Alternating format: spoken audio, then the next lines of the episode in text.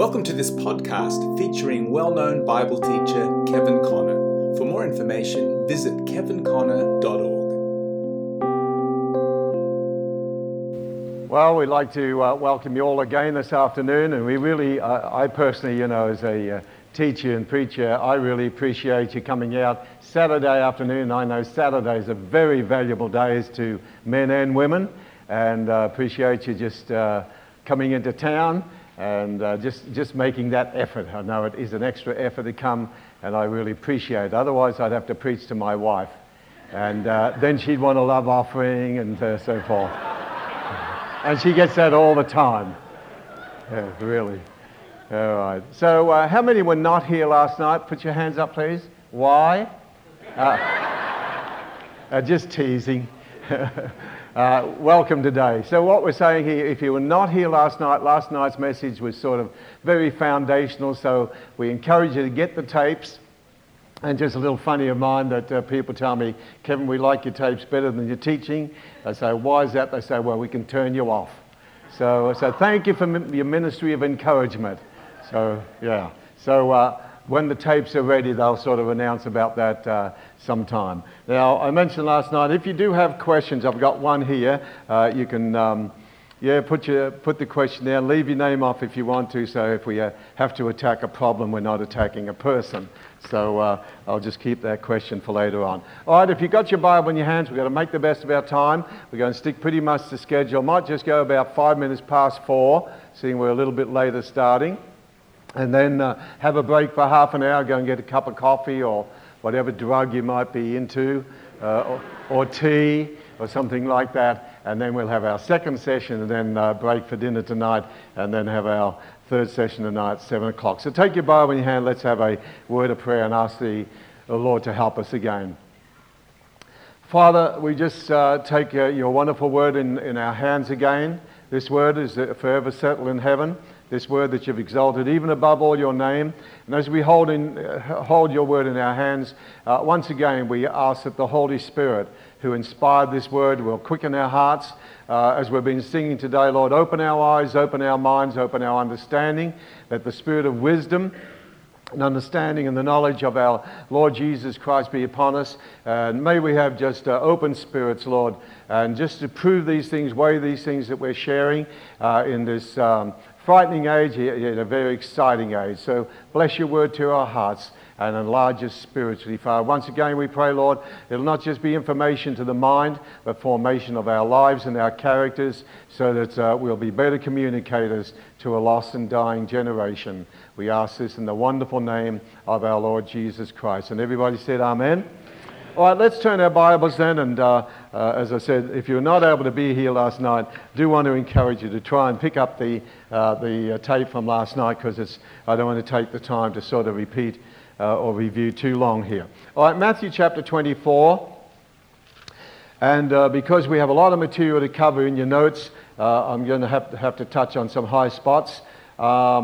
As all of us realize, we could spend a lot of time on a number of these different points. All right, I want to read Matthew chapter 24, and we're going to pick up from verse 3 right through to verse 31. I don't make any apology for reading the word, just for what we want to cover in our sessions this afternoon. All right, Matthew 24 and verse 3. I'm reading from New Authorized. Now, as he sat on the Mount of Olives, the disciples came to him privately, saying, "Tell us, when will these things be, and what will be the sign of your coming and of the end of the age?" And Jesus answered and said to them, "Take heed that no one deceive you. For many will come in my name, saying, 'I am the Christ,' and will deceive many. And you will hear of wars and rumours of wars. See that you are not troubled, for all these things must come to pass, but the end is not yet.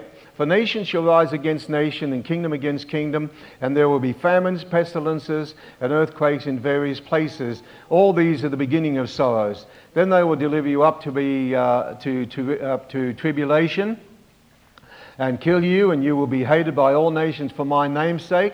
And then many will be offended, will betray one another, and will hate one another. Then many false prophets will rise up and deceive many. And because lawlessness or iniquity will abound, the love of many will grow cold, wax cold. But he who endures to the end shall be saved. And this gospel of the kingdom will be preached in all the world as a witness to all the nations, and then the end will come.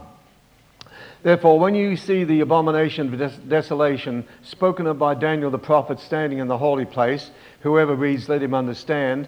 Then let those who are in Judea flee to the mountains. Let him who is on the housetop not go down to take anything out of his house. And let him who is in the field not go back to get his clothes. But woe to those who are pregnant and to those who are nursing babies in those days. And pray that your flight may not be on in winter or on the Sabbath. For then there will be great tribulation, such as has not been since the beginning of the world until this time, no, nor ever shall be. And unless those days were shortened, no flesh will be saved. But for the elect's sake, those days will be shortened. Then if anyone says to you, look here, here is the Christ, or there, do not believe it.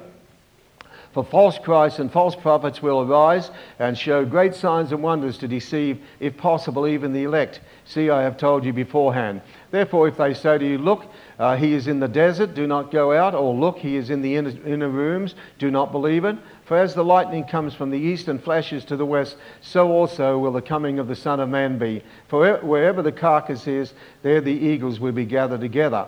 Immediately after the tribulation of those days, the sun will be darkened, and the moon will not give its light. The stars will fall from heaven, and the powers of the heavens will be shaken. Then the sign of the Son of Man will appear in heaven, and then all the tribes of the earth will mourn, and they will see the Son of Man coming on the clouds of heaven with power and great glory. And he will send his angels with a great sound of a trumpet, and they will gather together his elect from the four winds, from one end of heaven to the other. Pray that the Lord will bless his word to our hearts. Now, if you've got your notes here this afternoon, let's turn quickly to them. All right, now on page 1 of our notes, last night we spent our first session particularly on number 1 and 2, and the basic theme of what we were covering last night, just very, very briefly for those who were not able to be here, we were looking at how Jesus had ministered for some 30, he'd been born, we have his birth, and then 30 years later his baptism, and the silent years of 30 years, and then, as we understand it, 3.5 years of Christ's ministry, the first half, as I understand it, of the 70-week prophecy. And then we have Jesus, as we saw last night in our session, how Jesus, maybe if you still got your Bible open, you still glance at chapter 24, first couple of verses, how Jesus is ministered in the temple of God. The beginning of his ministry, he cleansed the temple. Close of his ministry, he cleansed the temple. And then we noticed last night together how he said at the beginning, my Father's house, a house of prayer. Then at the close of his ministry, he said, my house, meant to be a house of prayer for all nations. And then they rejected that cleansing, prophesied of by Malachi several hundred years before. The Lord whom you seek will come suddenly to his temple, but who may abide the day of his coming? And when Jesus came to the temple, he didn't come the way that they expected, in a spectacular manner, but in a cleansing manner. And so now Jesus ends up at that 3.5 years ministry saying, your house is left unto you desolate. And as we referred to that last night, it was what I call a physical, symbolic act. And Jesus said, your house left unto you desolate, and he went out and departed from the temple, never to return to a material temple, and he immediately prophesied its destruction. Not one stone would be left unturned upon another. He'd wept over the city of Jerusalem, and now he prophesied the destruction of the temple. And then we picked up in verse 3, as he sat upon the Mount of Olives, he saw a mountain, was symbolic of a kingdom, and Jesus in this physical symbolic act sitting. And I believe it was ultimately pointing to that time after his death, burial, and resurrection, when he ascended up on high, and the Father said to the Son, sit on my right hand until all your enemies be made your footstool. Then in number 2, chapter 24, verse 3, this is on your notes, page 1, the disciples ask a threefold question as Jesus is sitting on the Mount of Olives there and giving what I call a panoramic book of Revelation, panoramic view of events, right from his ascension, right through to the second coming. The disciples asked a threefold question. Let's look at it just very, very briefly again. Number one, tell us, when will these things be? Referring to the desolation of the city of Jerusalem, referring to the destruction of the temple, and I think we covered that quite fully last night. That in AD 70, all these things, and Matthew chapter 24, 25, it's like one of those, and many expositors of the scripture believe this, that many prophecies have what we call a dual fulfillment. So there was a local measure of fulfillment back there in AD 70, I believe. That's a whole session in itself. But the ultimate fulfillment, I believe, is in the end time generation, right through the second coming of the Lord. So Jesus did not come back in that time. The moon didn't turn to blood. The sun wasn't dark. A number of things that are in Matthew chapter 24, 25 did not take place in AD 70. So what I'm saying there is there was a measure of fulfillment, and I have a lot of my friends in that particular tradition at school who say, well, it was all fulfilled there. I say, well, no, I believe there was a measure of fulfillment, but the ultimate fulfillment is in the generation that's alive to the coming of the Lord. So I hope, realizing we're coming from different traditions here. All right, so number one, tell us when these things will be. Number two, the second part of the threefold question is, what will be the sign of your coming? And we refer you again to verse 30. And then shall appear the sign of the Son of Man in heaven. So the sign of your coming. And the third part of the question is, and of the end of the age. Not the end of the world, but the end of the age. All right, threefold question. Now what I'd like to do here, I'd like you to turn to your notes and turn over to page 5. I'm not sure whether page 5 or whether you want to turn to page 8. Maybe you might just have to adjust your little diagram there. I want to pick up particularly, and as I said, we're going to have to touch on some of these very briefly because of our time slot here.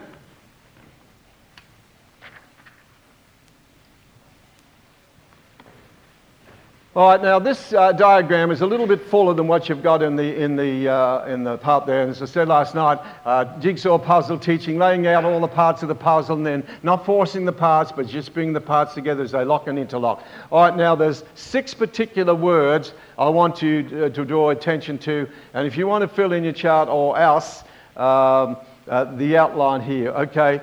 In a moment, we're going to look at the first warning Jesus gave, but the first word I want you to pick up, if you want to number one, is the word beginning. Everybody say beginning? All right, the next word, number 2, the second word I want to pick up is the word end. Everybody say end. So when Jesus is given this panoramic book of Revelation, remember that what John gets in the book of Revelation, what Paul gets in Pauline eschatology, none of it contradicts what Jesus has sort of given in a simple pro forma here in Matthew 24, 25. So he gives us a point of beginning and then a point of end because of us, when shall be the end of the age. All right, the third word I want you to note is tribulation or great tribulation. Everybody say tribulation. Third word, then the fourth word I want us to look at here is up here the word coming. Everybody say coming. And then there's a word that's not on your notes there, but it's on your notes on the outline on page page 2, number 9 it is, and it's the word trumpet. So I'd like you to put, say, above the word coming, just put trumpet. Everybody say trumpet. Okay, and then the next word we're looking at here, I draw your attention to, is the word kingdom. Everybody say kingdom. All right, so beginning, end, great tribulation, coming, trumpet, and kingdom. That's sort of it's like when you want to go somewhere, you want to look at your Melway and just say, well, you don't want anybody sort of giving you all the too much intricate details now. So if you go down this street and on the next corner you'll see a gas station. Opposite to that there's a tree. It's got one banana on. If you turn up a little bit, there's another apple tree there. You don't want that. You just say, look, here, here, here. Here's the main points. And then as you're traveling along, you can pick up the details. So these are main words that I want you to pick up in Matthew chapter 24, 25. All right, now let's go to number 3 on your notes. Back on page 1, and I'll leave that up there because we've got a bit of fill-in to do in the course of our sessions this afternoon. All right, everybody alive? Everybody awake? Okay, thank you for the underwhelming response. Everybody awake? Great. Okay, number 3. All right, number 3 on page 1. We're continuing now.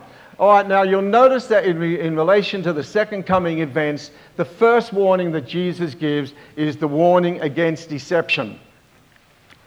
And you'll notice that the word deceived is actually used 4 times. And I want you to notice the verses. I've got it on your outline there. The warnings against deception. And if you're like me, you mark your Bible. Let's note the 4 uses of this word deceived. Verse 4, Matthew 24. And Jesus answered and said unto them, Take heed that no man deceive you. So a warning against deception. And without going into any of the Greek thought here, or the Greek word, the Greek word is sort of like plano, and it comes from planet, or we get planet from it, like a plane. And actually what it is, it's like a planet that's got out of orbit, it's gone out of its orbital path, and just wandering in the starry heavens until eventually just crashes. And that's the whole thought and the warning of deception. Take heed that no man deceive thee. You just don't turn astray like a planet that's out of orbit, out of its God-appointed will, and you end up in a great falling away. So deception, take heed that no man deceive you. Second use of the word deceive is in verse 5. For many shall come in my name, saying, I am Christ, or I am the Christ, and shall deceive many. And you see, over the years, and those of you who've been around the traps like I have, you've heard probably people who say, well, this is Antichrist, and Mussolini was Antichrist, Hitler was Antichrist, all these different Antichrists. And every time they raised up an Antichrist, someone shot him or he committed suicide, and they had to get another one, okay, because they missed the point. That, I'll say this and sort of maybe we'll get to it. But see, Antichrist actually comes from the church. And it is going to be more of a religious political deception than just political. And this is why John, without turning to this, this is why John says, you have heard, little children, it is the last time, and the Greek word for last time is, it is the eschaton, from which we get eschatology, 1 John chapter 2. So he says, little children, it's the eschaton, it's the last time. You have heard that and many of the Greek authorities say that the article should be, you've heard that Antichrist will come, so you've heard that the Antichrist will come, so a personal Antichrist, not just a system, not just a spirit. And see, these are some of the things that, over my many, many years of study now that, we are such extremists, not us here, just everybody else, right? Such extremists. And so thesis and antithesis, balance is generally down the middle, synthesis. So I'm synthetic. I'm sort of between what I think are two extremes. So some people say, no Antichrist, it's a system. Others say, not a system, it's a spirit. Others say, it's a person. The Bible shows us that all three parts are true. Antichrist is both a person, a system, and a spirit. So John says, little children, it's the eschaton, it's the last time. You've heard that the Antichrist will come. Even now there are many Antichrists. So it's like a head and a body and a spirit. But he said the spirit of Antichrist is at work. And you see, on the positive side, the Lord Jesus Christ is the head of the church. Amen. Everybody can say amen. He is the Christ, the anointed. And there are many Christians who are anointed ones, members of the body. And what is the connection between Christ the head in heaven and the many-membered body of Christ, Christians in earth? The Spirit of Christ. And it's the Spirit of Christ that connects the many Christians with Christ the head in heaven. That constitutes the Christ. Now on the negative side, you see the same thing. Antichrist, summing up in a head. Even now there are many Antichrists. And what did John say? They went out from us because they were not of us. If they were of us, they would have continued with us. And so says all of us. Yeah. No, I just had that little bit of Australian there just to get John across. So warnings against deception. So he says, many will come in my name saying, I am Christ. And this may be a little bit of a shock statement for us, depending on our tradition. What does the name Christ mean? It means the anointed. Now, you cannot go by the anointing, because there is a true anointing and there's a false anointing. And so the Bible says in Isaiah chapter 6, or chapter 8, if they, when they say to you, seek unto familiar spirits and spirits that peep and chirp and mutter and stutter, if they, that's the spirits, do not speak according to this word, it is because there's no light in them. So deception. So we do not go by the anointing. We go by the word. And even the Apostle Paul, the Bereans were wise enough to check out an apostle over against the word. And that's what you have to do. It's what the word says. How many can say amen to that? All right, so false anointings, true anointings, false anointings. All right, second warning against deception. All right, go down to verse 11. Next use of the word deceive, and it's in verse 11. And here's this religious thing, and I do want to say this kindly, you know, we try to be kind and truthful in these things. But you see, a lot of the thing we're dealing with in the whole world situation, the terrorist situation, that Islamic, and not all, but Islamic, it's a religious thing against Christianity.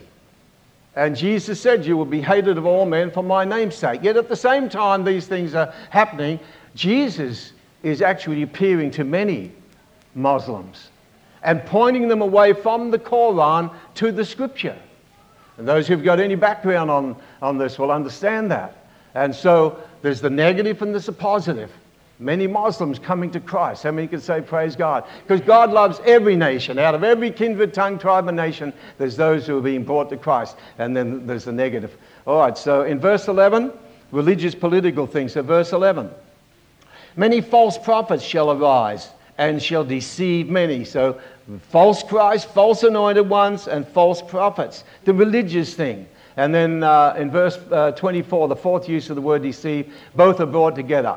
So in verse 24, Jesus says, for there shall arise false Christs and false prophets, and shall show great signs and wonders, insomuch that if it were possible, and personally I do not believe it's possible, I'll tell you why in a moment, but if it were possible, they shall deceive the very elect. So we have four warnings against deception in this chapter. And as I said, I want to be as kind and truthful as I understand.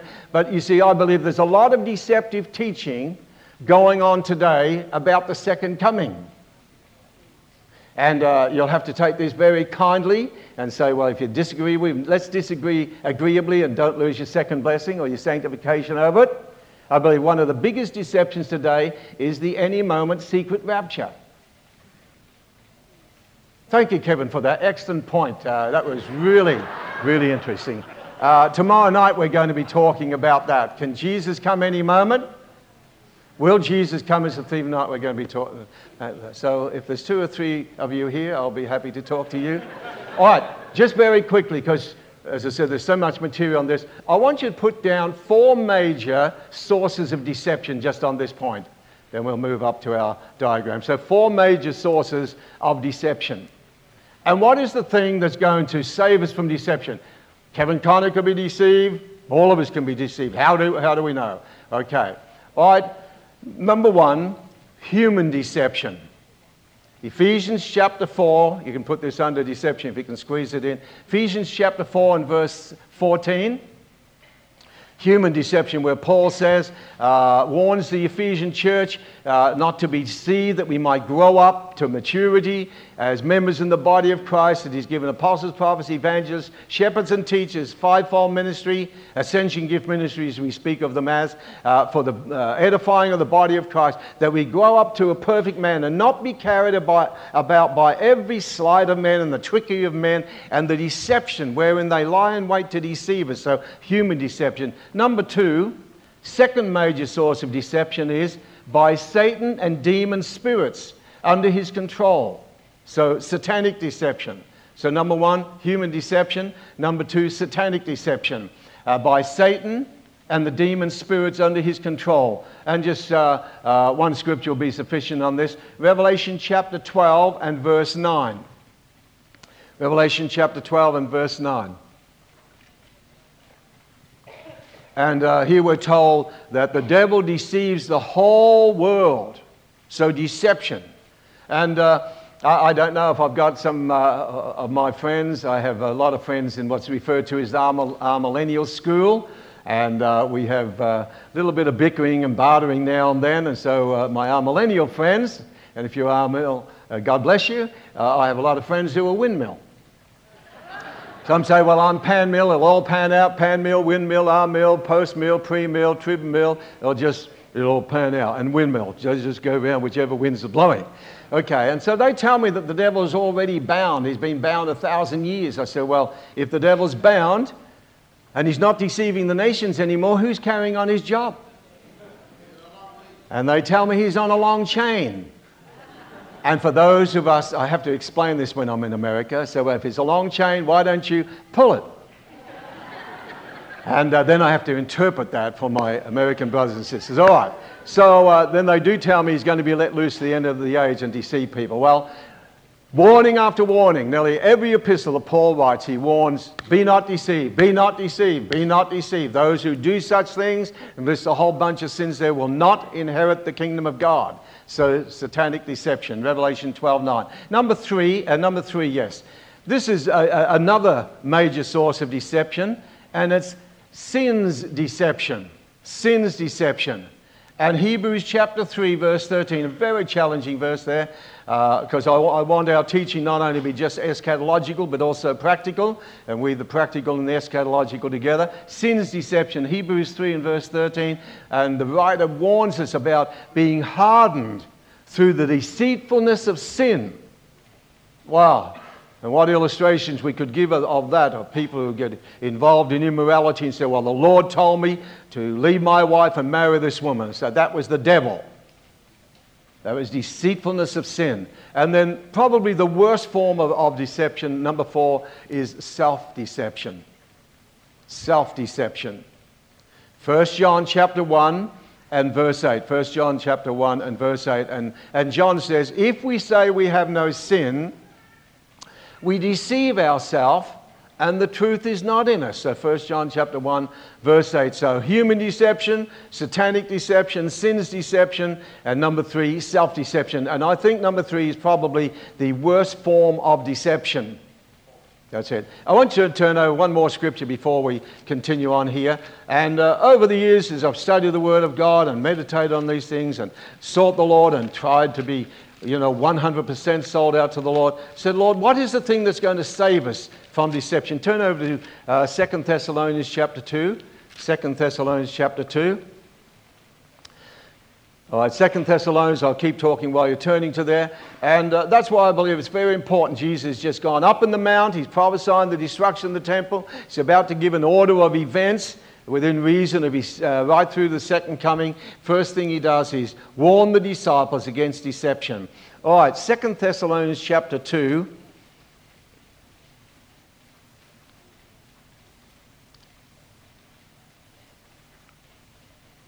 And we'll pick up just from verse 1, just two or three verses here. And this chapter, as I understand, is referring to the coming of the Antichrist. So he says, now, brethren, we beseech you concerning the coming of our Lord Jesus Christ and our gathering together unto him. So the coming of the Lord and our gathering, actually the rapture, if you please, and we'll talk about that tomorrow night. So I beseech you concerning the coming of our Lord Jesus Christ and our gathering together unto him, we ask you not to be soon shaken in mind or troubled, either by spirit or by word or by letter, as supposedly it come from us, as though the day of Christ had come. Let no one deceive you by any means, for that day, what day? The coming of our Lord and our gathering together unto him, in other words, the second coming and the rapture, that day will not come except there come, number one, and a falling away. Greek word there is apostasy. We've heard of that last night. Great apostasy that's going on in many churches today as they turn from the faith once they live with the saints. And number two, the man of sin is revealed, referring to the Antichrist. Let's go down to verse 9. Even him whose coming is after the working of Satan with all power and signs and lying wonders and with all deceivableness of unrighteousness in them that perish, because they received not the love of the truth that they might be saved. And for this cause, what cause? Because they do not receive a love of the truth that they might be saved. For this cause, God will send them strong delusion that they should believe the lie. Not just believe a lie, but believe the lie. And that they all might be condemned who did not believe the truth, but had pleasure in unrighteousness. So what I've done here, I've underlined in my Bible, deception, deceivableness, love of the truth, believe the lie, or believe the truth. Everybody in the world is going to believe something. They're either going to believe the lie or believe the truth. What is the thing that's going to save us deception? And why does God send them a strong delusion that they should believe a lie? You know, you won't believe the truth? Then there's no alternative. There's no in between. There's no neutral ground. You either believe the lie or believe the truth. So for this cause, what cause? Because they did not have a love for the truth. And I believe that's one of the major things that all of us need in these days, to have a love for the truth, even if it hurts. How many can say amen this afternoon? So I say, God, give me a love for the truth, even if it hurts. So warnings against deception. And you see, over church history, I've got a list of things here where people have date set, you know, the early Christians believed in Paul's day that Jesus would come. He had to write them and say, look, Jesus is not coming until certain things take place. In AD 1000, because many interpreted Revelation 1,000 years, and when AD 1000 came, many people sold their homes, lands, and goods, believed the Lord's coming. And then some interpreted the Daniel prophecies in Revelation of 1260 days, said that's 1260 years. So in AD 1260, many sold their homes and expected the Lord to come. Then Bohemia in AD 1365, he said the Lord was coming. Then 16th century, 17th century, even Isaac Newton, 1715, the Swedenborg movement, 18th century and 1836, they set dates. Some of the early Irvingites, some of the early Plymouth Brethren set dates in 1830 for the Lord's coming. Some of the one of the branch of the Seventh-day Adventists, 1843, 1844, and I don't know how many got hold of the book. One brother wrote in America some years ago, 88 Reasons Why Jesus Christ Will Come Back in 1998. How many got hold of that book? Well, Jesus didn't come back, and so he had to write another book the next year, 99 Reasons Why Jesus Didn't Come Back. But he got rich out of it because the dumb Christians had bought his book. But none of us here. Okay, thank you, Kevin, for that wonderful point. And some people have actually set the date for the year 2000, Y2K. GST, God said tards. That's what GST means to me. All right, now, how are we doing? Okay, let's take a few minutes now, and I want us to go to the diagram. So, warnings against deception. How many say, Lord, give me a love for the truth, even if it hurts? Know the truth sets you free. All right, now, I want you to go from number 3 on page 1 here, and I want you to go to number 5. Number 5. And if you've got your Bible open, because I like to encourage people to mark their Bible, let's pick up, first of all, the beginning. So, okay, a point of beginning. So, remember I said dual fulfillment, so I believe in AD 70, a number of these things happened, just that the Lord didn't come. Okay, number of events, but dual fulfillment of this prophecy. So AD 7. So in verse 8, listen to what Jesus says. After warning against deception, he warns against wars and rumors of wars. Don't be troubled, nation against nation, kingdom against kingdom, famines, pestilence, earthquakes in divers places. All these things are the beginning of sorrow. So we have a point of beginning. Much happened in AD 70, but not the total fulfillment. Then we go to the next word, the word end, and you'll notice that the word end is used 4 times in this chapter, and as I said last night, I believe that Jesus is actually answering their questions in these 2 chapters, Matthew 24 and 25. Note the use of the word end, and I've marked them all in my Bible. So verse 3, and of the end of the age. So they're asking, what will be the sign of your coming and of the end of the age? All right, verse 6, next use of the word end. He says, you'll hear wars and rumors of wars. See that you be not troubled, for all these things must come to pass. But the end is not yet. The end is not yet. And then go down to verse 13. After going through these other things, beginning of sorrows, betrayal, and so forth, he that shall endure unto the end, the same will be saved. And then verse 14 to me is such a clear, unmistakable sign of the end. And so answering the question.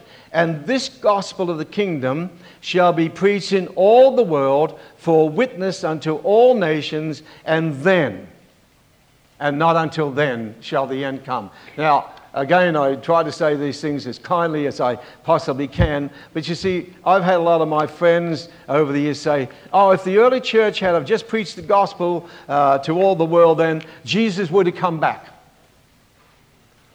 Way back there. Well, I'm glad he didn't. Anybody else? because I wasn't even born. So if he had come back, there'd all been, none of us would have been born. And we would have missed this seminar. I mean, that'd be just, that'd be terrible, wouldn't it, eh?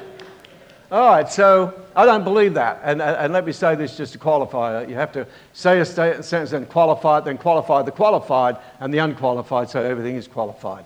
So people say, you know, and I've heard preachers say this, look, if we do this and hurry up and get, then Jesus will come back. We can hasten the day of his coming. I personally don't believe that now. I'll talk about that tomorrow night, some of my interesting experiences over the years. And people say, well, if you do this, you'll hasten the coming of the Lord. Listen, Jesus came right on time the first time. Nobody could hasten his coming. Oh, I've just seen the light. Thank you. That's my wife taking photos. She wants it in her magazine. Her box number is 666. So you know, say, look, the prophets knew that Jesus would come the first time, and they couldn't hasten his coming, and they couldn't postpone his coming. He came right on time the first time. And we can say amen to that. But the same with the second coming. We're not going to hasten his coming. We're not going to postpone it. You know, people said, oh, Kevin, you're blaspheming. You're putting off the coming of the Lord. Little me? Little pipsqueak me? Hey, if Jesus sneezed, I could drop dead. Hey? No, no one's going to hasten his coming. No one's going to postpone it. He's going to come right on time. In the fullness of time, Jesus was born of a woman. In the fullness of time, he's going to come back the second time. There's a job to be done. Church hasn't finished its work yet. Still souls to be saved.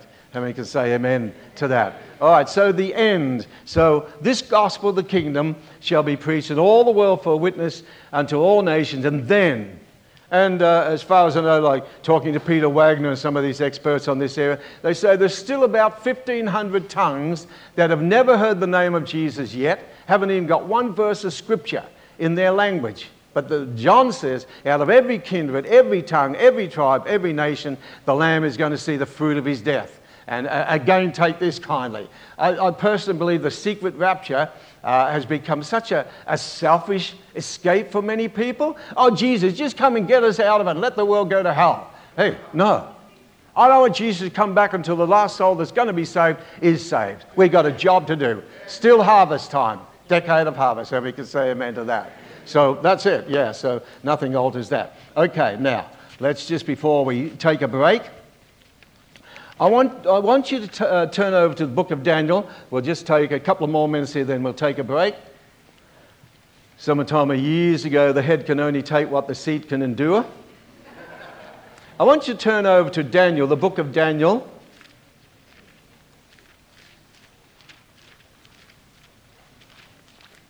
And I want you to pick up an expression that's used in Daniel as well as Revelation, as well as Matthew. While you're turning over to Daniel, let me just give you a couple of scriptures on this point here. I want you to, you know, we're talking about end time events and where we are in the eschaton. So we've got a point of beginning. All these things that were going to happen back there, Jesus said these are the beginning of sorrows, just the beginning.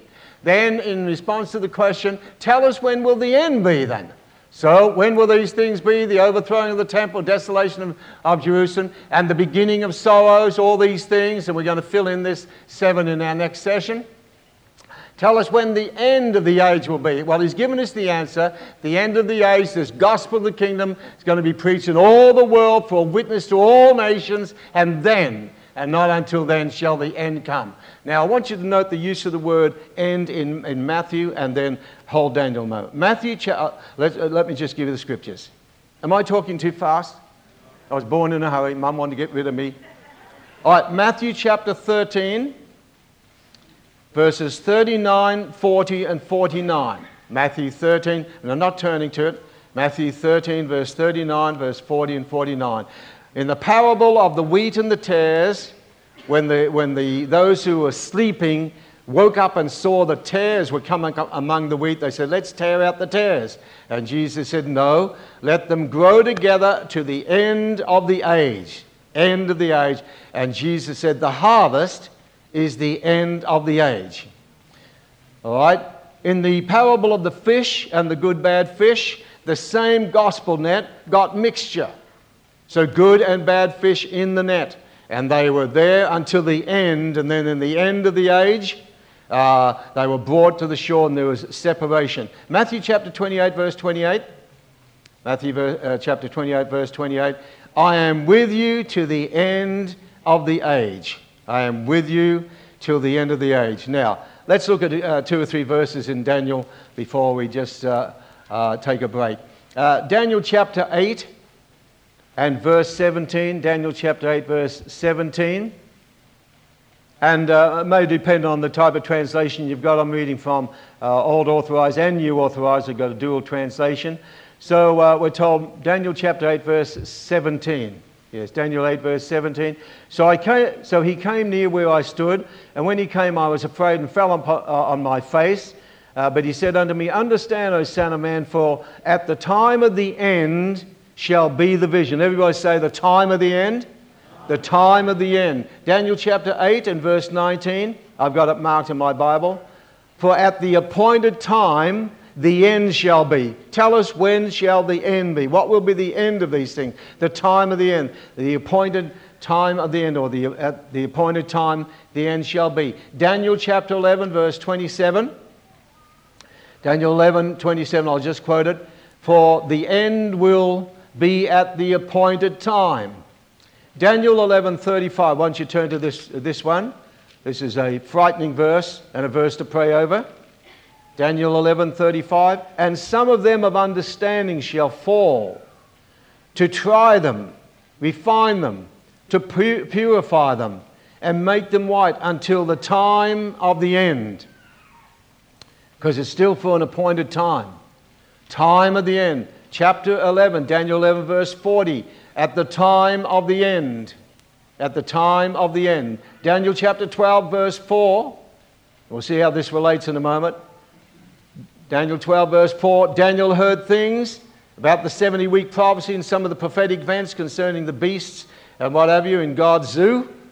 And the Lord said to him, seal the book, Daniel, till the time of the end. Daniel chapter 12 and verse 6, Daniel asked the question, how long shall it be to the end of these wonders? So time of the end, how long to the end of these wonders? Daniel chapter 12 and verse 8. And again he asked the question, what shall be the end of these things? What shall be the end of these things? Very similar to what the disciples asked. Tell us when the end shall be and the end of the age. And Daniel chapter 12 and verse 9.